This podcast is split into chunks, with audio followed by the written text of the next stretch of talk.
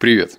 Это разбор книги под номером 340 «Страх. Почему мы неправильно оцениваем риски, живя в самое безопасное время в истории». В этом подкасте тебя ждет 8 выводов и кое-что очень важное. Я даже не побоюсь этого слова, что мы с тобой переосмыслим страх. Но сначала перед выводами давай побухтим. Задача моих подкастов не сколько рассказать о том, что я узнал из книги, сколько перевести эту информацию в плоскость действия. Так что я даже почти уверен, что после прослушивания, точнее внимательного прослушивания этого подкаста, ты снизишь градус страха. Нельзя сказать, что там после этого ты перестанешь бояться. Нет, все люди боятся, не боятся только умалишенные. Это нормально бояться, но бояться можно по-разному. Можно очень сильно бояться, а можно чуть-чуть. Можно работать страхом, можно принимать его, а можно воспринимать его как данность. И вот моя задача через эти 8 выводов очень даже уместно рассказать, как в это нынешнее неспокойное время работать с этим страхом. Я ж, как тебе уже стало понятно, читаю книги к столу, так сказать, потому что я начал беспокоиться.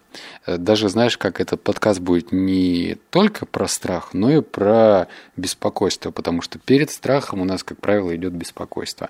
И я начал чувствовать, что что-то в последнее время мой фильтр не справляется, информационная повестка просачивается, и тут, здрасте, приехали беспокойство. Так что с этим необходимо работать. Все, я побухтел, я думаю, что тебе книга эта будет полезна, по крайней мере, если ты хочешь перейти из страха как данность к страху, с которым можно работать, но либо тебе вот эти 8 выводов будут уже достаточно. Итак, читаю. Вывод номер 1. Это история про 11 сентября. Выяснилось, что сдвиг в предпочтении автомобилей самолетам продолжался 1 год. Затем характер пользования разными видами транспорта вернулся к привычной модели. Герд Гигеренцер, вот такая вот у него фамилия, также отметил, что, как и ожидалось, число погибших в автомобильных авариях на дорогах США после сентября 2001 года резко возросло, а в сентябре 2002 года вернулось к стандартному показателю. На основе этих данных Гигеренцер смог вычислить, сколько американцев погибло в автомобильных катастрофах, воспользовавшись автомобилем вместо самолета. 1592 человека. То есть примерно половина от числа жертв самой страшной в истории человечества террористической атаки. В 6 раз больше, чем пассажиров на борту 2 самолетов, угнанных 11 сентября. Этого не заметил почти никто, кроме семей погибших. Но даже семьи погибших не понимали, что на самом деле произошло. Они были уверены и продолжают так считать, что потеряли своих мужей, жен, отцов, матерей и детей в результате обычных ДТП. Горькая плата за жизнь в современном мире. Но это не так. Причина смерти этих родных и близких стал страх. Наверное, это очевидно. Уже становится после этого вывода, что мы почему-то после каких-то событий начинаем переосмысливать что-то. Террористическая атака может привести к тому, что на самолетах летать небезопасно. С 2001 по 2002 год это было у всех в голове практически, особенно в Америке, когда люди прям стороной обходили самолеты. Однако, это исключение. В любом правиле всегда существует исключение. И это исключение нарушило ход событий в ту сторону, что небезопасный автомобильный способ передвижения привел к тому, что люди стали массово погибать в ДТП. Но они почему-то это списывали на то, что это просто ДТП. Такие случились обстоятельства. Кто-то вылетел навстречу, у кого-то какие-то неисправности в автомобиле были. Но это не причина ДТП в корне. Это причина такая, что люди просто перестали летать самолетами. Больше людей пересело на автомобили, потому что они думали, что так безопаснее. Понимаешь, да, логику сейчас? Это как с коронавирусом было, да, что у нас люди начали, например, носить маски, потому что они защищают. Особенно эти одноразовые, смех и грех. И что происходило дальше? Следующих выводов ты узнаешь. Вывод номер 2. Периодически эти страхи выливаются в полномасштабную панику. Сегодня это охота за педофилами в парках и интернет-чатах, в 90-х агрессивное поведение на дорогах, еще десятилетиями ранее герпес, сатанинские культы, коровье бешенство, стрельба в школах. Все эти темы в какой-то момент волновали общество и были у всех на устах, а потом о них также быстро забывали. Некоторые из них поднимают время от времени. Некоторые перешли в разряд не таких важных и больше не вызывают оживленных обсуждений. Прощай, герпес. Ежедневные новости пестрят подобными темами. Авторы, общественные активисты, консультанты и футурологи постоянно предупреждают нас о таких экзотических угрозах, на фоне которых многочисленные сценарии ядерного Армагеддона меркнут и кажутся примитивными. Генетически усиленное биооружие, самовоспроизводящиеся нанотехнологии, превращающие все на своем пути в серую массу, жуткие физические эксперименты по созданию черной дыры, которая поглотит планету и все живое. Проблемы 2000-х. Оказалось, буря в стакане воды, но это не остановило появление новых многочисленных теорий гибели человечества, которые плодятся так быстро, что мы почти свыклись с мыслью, что человечеству повезет, если оно переживет следующее столетие. Обрати внимание, что про герпес, коровье бешенство, бионанотехнологическое оружие – это история из 2000-х. То есть, если нам кажется, что сейчас точка кипения, и все уже сходят с ума, и уже все, мы на острие ножа находимся, то на самом деле мы в такой же, может быть, менее агрессивной, но в подобной среде находились в 2000-х. Всегда это было. Я как-то пересматривал, я даже не вспомню, как это фильм, в общем, про холодную войну. И между Россией, Советским Союзом и Америкой. И там очень тоже остро стояла проблема использования ядерного оружия, когда уже по секретным данным на Кубе разместили ракеты, и вот-вот-вот, совсем уже скоро люди сидели в панике. И тогда, действительно, было страшно. И сейчас страшно, и будет через 10 лет страшно. Мы всегда находим какие-то разные поводы, чтобы нам было страшно. А почему? В следующем выводе. Вот номер 3. И, разумеется, терроризм – чума нашего века. С того ужасного сентябрьского дня борьба с терроризмом стала главным пунктом повестки для американского правительства. Если брать шире, то и всего международного сообщества. По словам Джорджа Буша-младшего, на карту было поставлено выживание США как государства. Тони Блэр пошел еще дальше, заявив, что весь западный мир стоит перед лицом угрозы реальной экзистенциальной. Что бы это ни значило. И все же за последнее столетие в 20 террористических атаках погибло чуть больше сотни человек. Еще раз. За последнее столетие в 20 террористических атаках погибло чуть больше сотни человек. Даже 11 сентября террористы лишили жизни меньше 1/5 от числа американцев, погибающих ежегодно от рук обычных преступников. Что касается сценариев конца света, которые настолько популярны в прессе, единственный раз, когда террористам действительно удалось получить и применить оружие массового поражения, стала атака с применением зарина в токийском метро в 1995 году. Ее организатором стала секта Аум Синрике, последователи которой были достаточно состоятельными и имели поддержку опытных ученых. Их цель всегда переполненная людьми система метрополитена идеально подходила для атаки. Погибло 12 человек. Сравните это с числом умерших от ожирения, диабета, болезней сердца и других распространенных заболеваний, которые обычно не кажутся нам такими уж страшными. Ежегодно в среднем 36 тысяч американцев умирает от гриппа и сопутствующих ему осложнений. Ожирение становится причиной смерти почти 100 тысяч человек каждый год. Каждый год. По оценкам Центра по контролю и профилактике заболеваний США, сотни тысяч людей ежегодно умирают из-за отсутствия доступа к услугам по профилактике заболеваний. А теперь включаем с тобой фантазию. У нас же тут статистика чего? США, да? Но у нас мир не заканчивается на США. Я тут на русском языке говорю. И много стран существует. И проблема ожирения не только проблема США. Или диабет, не только проблема США. У нас сотни тысяч людей гибнут каждый год от этих, казалось бы, примитивных, простых, что это, ожирение, что это такое-то? А почему-то об этом не трубят, а надо бы. Но здрасте, теракты, возможность применения каких-то биологических оружий. И все это запугивание делается для чего? Делается для того, чтобы нами с тобой было легче управлять. Потому что в момент, когда мы боимся, у нас на передний план выходит один инстинкт – выжить. И в момент, когда мы должны выжить, у нас умственные способности падают. Почему? Потому что мы же не многофункциональны, то есть мы можем делать что-то одно. Это вот есть определенный миф. Мы, значит, можем делать многозадачность, да, вот мы можем делать много дел одновременно. На самом деле нет, мы просто быстро переключаемся. Так что в момент, когда тебе страшно, у тебя тело беспокоится только о в том, чтобы выжить, убежать, драться, принимать удары и так далее. Но никак нерационально думать. И когда ты нерационально думаешь, ну, точнее, у тебя нет возможности рационально думать, тобой легко управлять. И это знают маркетологи. Ну и не только маркетологи. Вот номер 4. Почему мы боимся огромного числа незначительных рисков и равнодушия к действительно серьезным угрозам? Почему в нашем обществе сформировалась культура страха? Частично, потому что мы сами в этом заинтересованы.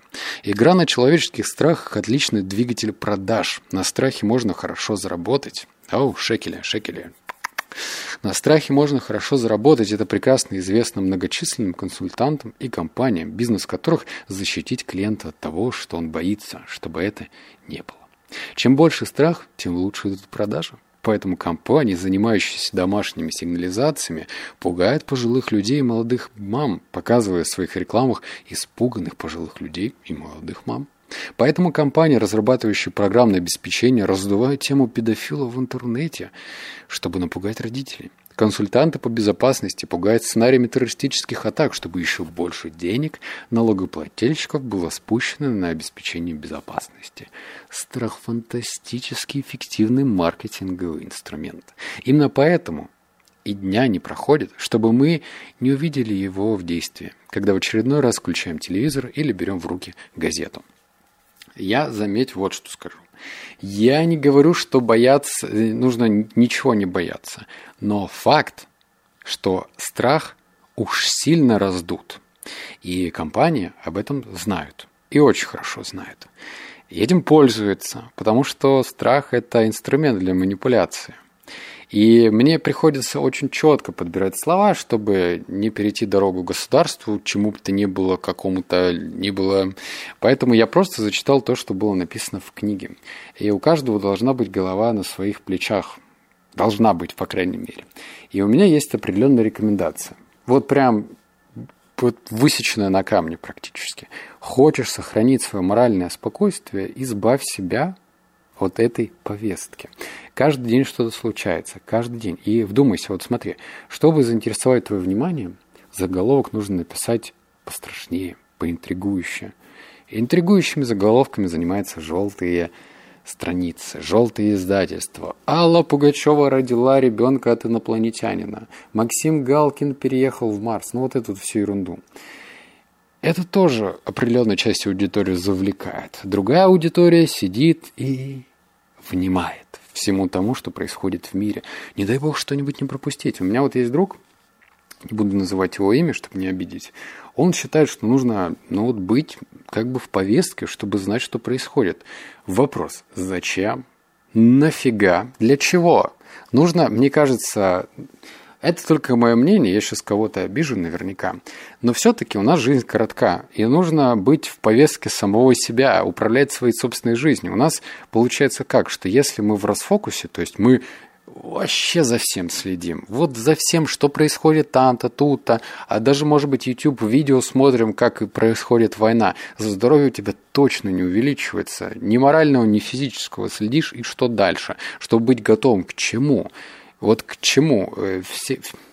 Никто не будет... вот сейчас я очень аккуратно подбираю слова. Надеюсь, понятно тебе.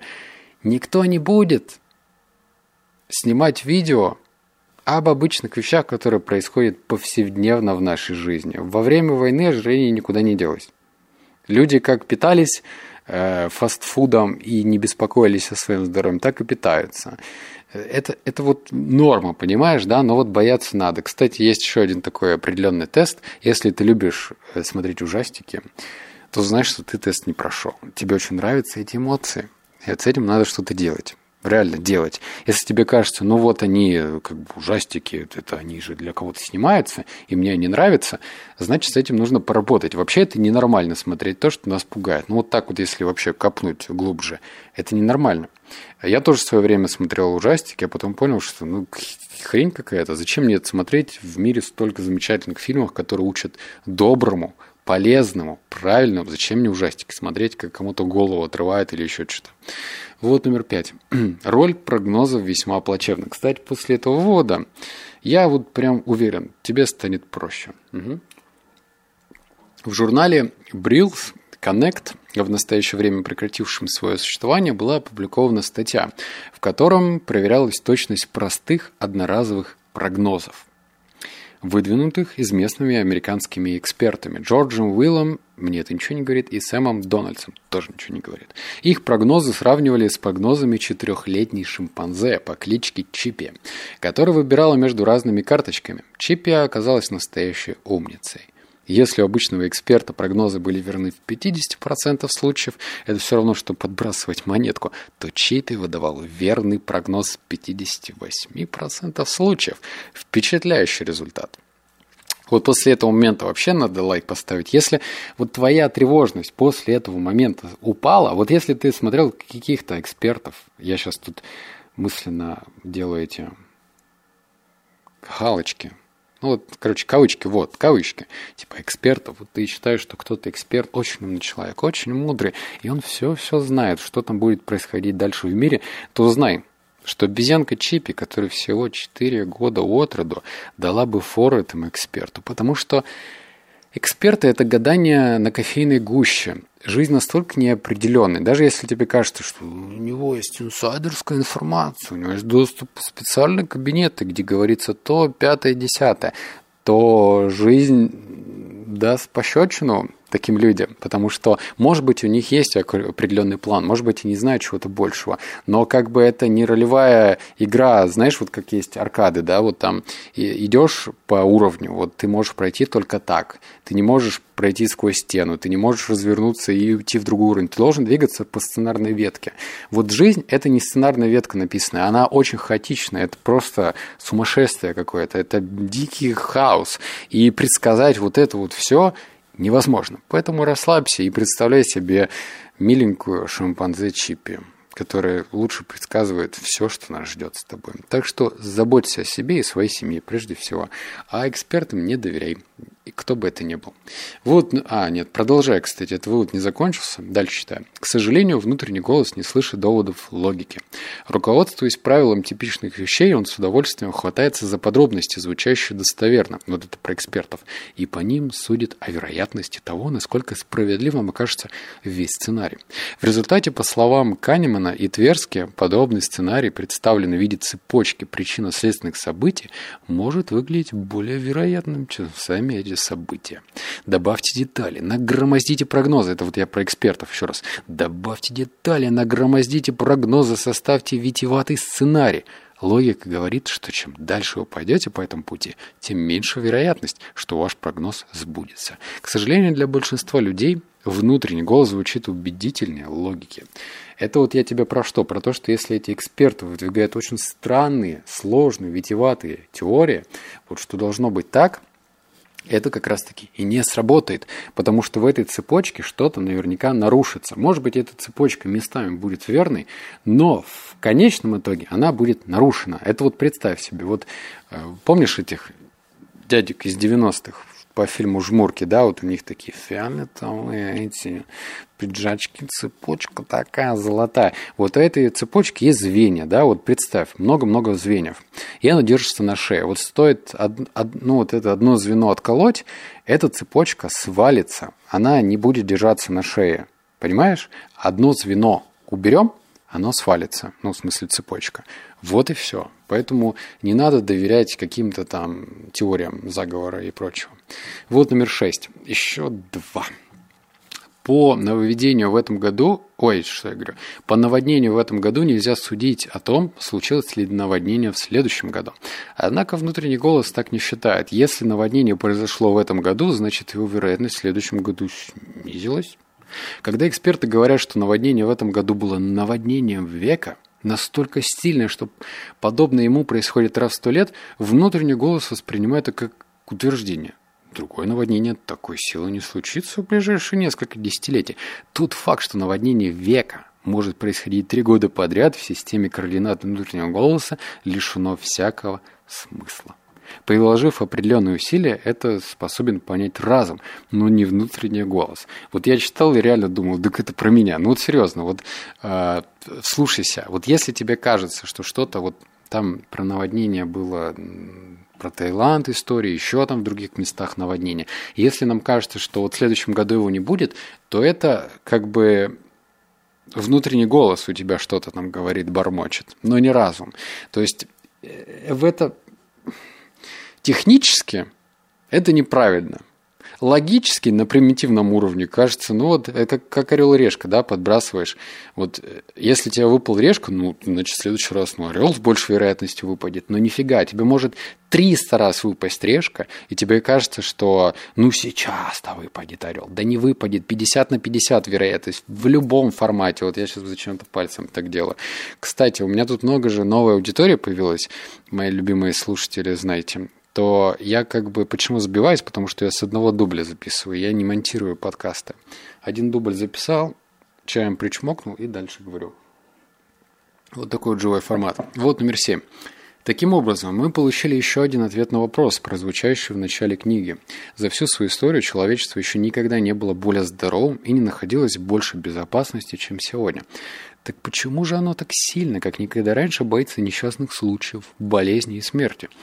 Частично, потому что практически невозможно заработать, убеждая людей, что они здоровы и в полной безопасности, а игра на страхе приносит хорошую прибыль. Нерациональный страх, как назвал его Рузвельт, может вредить тем, кто его испытывает, и обществу в целом, но он на руку акционерам. Возможности роста в этом случае безграничны. Все, что требуется, это периодически подбрасывать дрова, заставляя огонек страха разгораться все сильнее. А те, кто получает от этого прибыль, знают, на какие эмоциональные кнопки нажать, чтобы это произошло. Генри Менкен однажды заявил, что единственная цель политиков – поддерживать в обществе состояние страха, угрожая бесконечными призраками, преимущественно воображаемыми, и иметь возможность во всеуслушание обеспечивать его безопасность.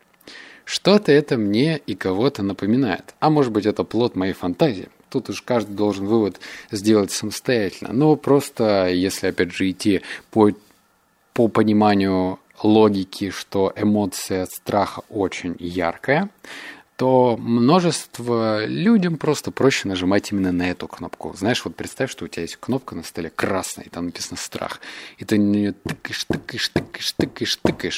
Потому что так проще. Потому что это просто эффективнее. Так зачем политикам, зачем маркетологам нужны другие кнопки? Вот вспомни, как рекламируется зубная паста. «Кариес разрушит ваши зубы. Вы потеряете их, ой-ой, страх».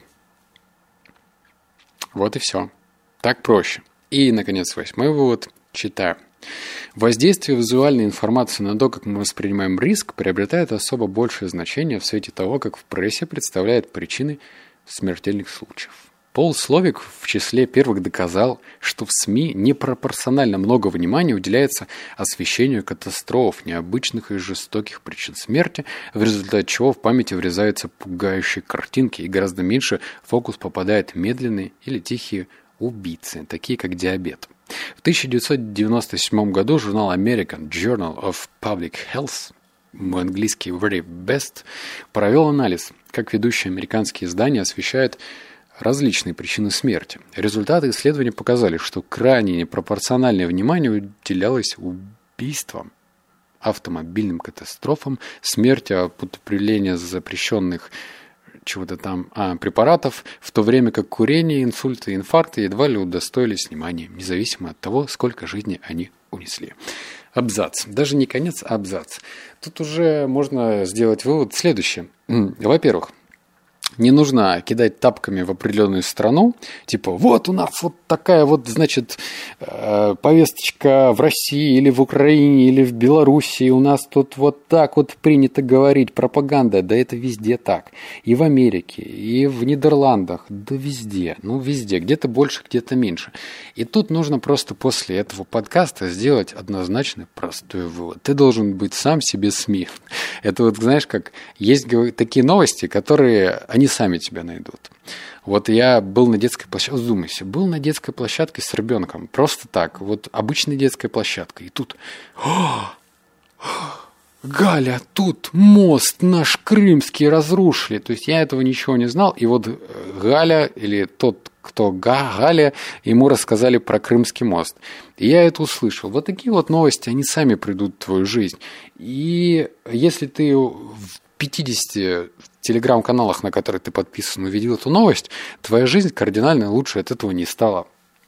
Эмоции, да, но они будут стагнировать все меньше и меньше и меньше и меньше. Блин, зачем? Нафига? И моя личная рекомендация. Отпишись от этих каналов, особенно 18+, где публикуют расчлененку. Есть такие люди, есть канал Топорова 18+. Ну зачем в этих каналах сидеть? Для чего? Видеть людей обезображенных и так далее. Зачем? У тебя должно быть... Твой внутренний мир должен там... у себя внутри цвести и пахнуть, понимаешь, как знаешь, как цветок такой. А если этот цветок поливать вот этими, как бы без мата-то это выразиться, очень сложно без мата, нечистотами, то твой цветочек точно не будет пахнуть, как полагается. Поэтому не надо за этим следить. Занимайся своим собственным саморазвитием, занимайся своим ментальным здоровьем, чтобы ты чувствовал себя хорошо. Вот такая вот моя рекомендация. Видишь, даже не выклянчивая у тебя комментарии, я хочу тебя просто по чесноку спросить, удалось ли мне на какую-то толику процентов уменьшить градус твоего общего страха? Я не говорю, что я его уберу, да? Но если я его снизил с 90% на 84 или 86, и что-то ты запомнил и будешь... в уме держать. Это когда очередной эксперт выйдет в ютубчике и скажет: по моим данным и моим прогнозам, теоретически, значит, угроза военного положения ядерного удара возникнет в том случае, когда коррекция производящих действий... Вот если он вот эту телегу будет толкать, ты вспомнишь про шимпанзе, 4-летнее Чиппи, и все, и тебе все станет ясно. Вот если так, то моя миссия выполнена. Я рад, что я принес добро и в твой дом и сердечко, и ты лайк поставил. Ну, если избавился чуть-чуть от страха, напиши об этом в комментарии. Типа, страх отстой. Ну, что-нибудь напиши, в общем, мне будет приятно, полезно, и все. Обнял, поцеловал, заплакал. Услышимся в следующем подкасте. Пока.